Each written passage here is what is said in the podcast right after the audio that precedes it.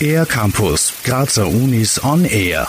Millionen von Menschen sind jedes Jahr gezwungen, ihre Heimat zu verlassen.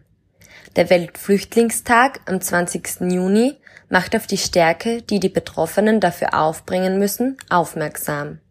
Aber auch auf die zahlreichen strukturellen Probleme, die ihnen begegnen. Wie viele Menschen aktuell auf der Flucht sind, weiß Lisa Heschel vom Europäischen Trainings- und Forschungszentrum für Menschenrechte und Demokratie der Universität Graz. UNHCR spricht von 80 Millionen vertriebenen Menschen weltweit. Das heißt 80 Millionen Menschen, die ähm, ihre angestammte Heimat ähm, aufgrund von Konflikt oder Bürgerkrieg oder politischer Verfolgung verlassen mussten. Dann sieht man, dass 68 Prozent aller Flüchtlinge eigentlich aus fünf Ländern kommen. Und das sind Syrien, Venezuela, Afghanistan, Südsudan und Myanmar.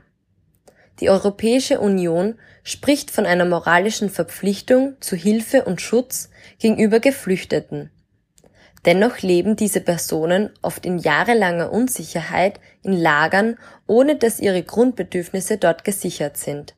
Das Feuer in Moria auf der griechischen Insel Lesbos im Herbst 2020 hat gezeigt, wie dramatisch die Umstände dort sind, schildert Lisa Heschel.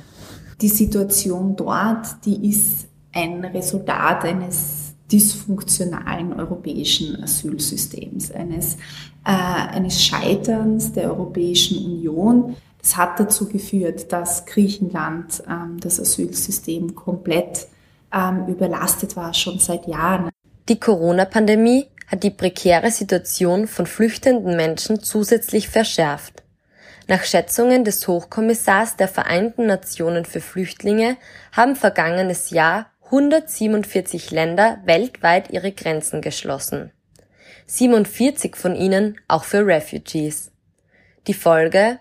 Gefährliche Routen werden wieder aufgenommen. Menschen sterben weiterhin im Mittelmeer. Wer es nach Europa geschafft hat, muss oft sehr lange auf die Bearbeitung des Asylantrags warten.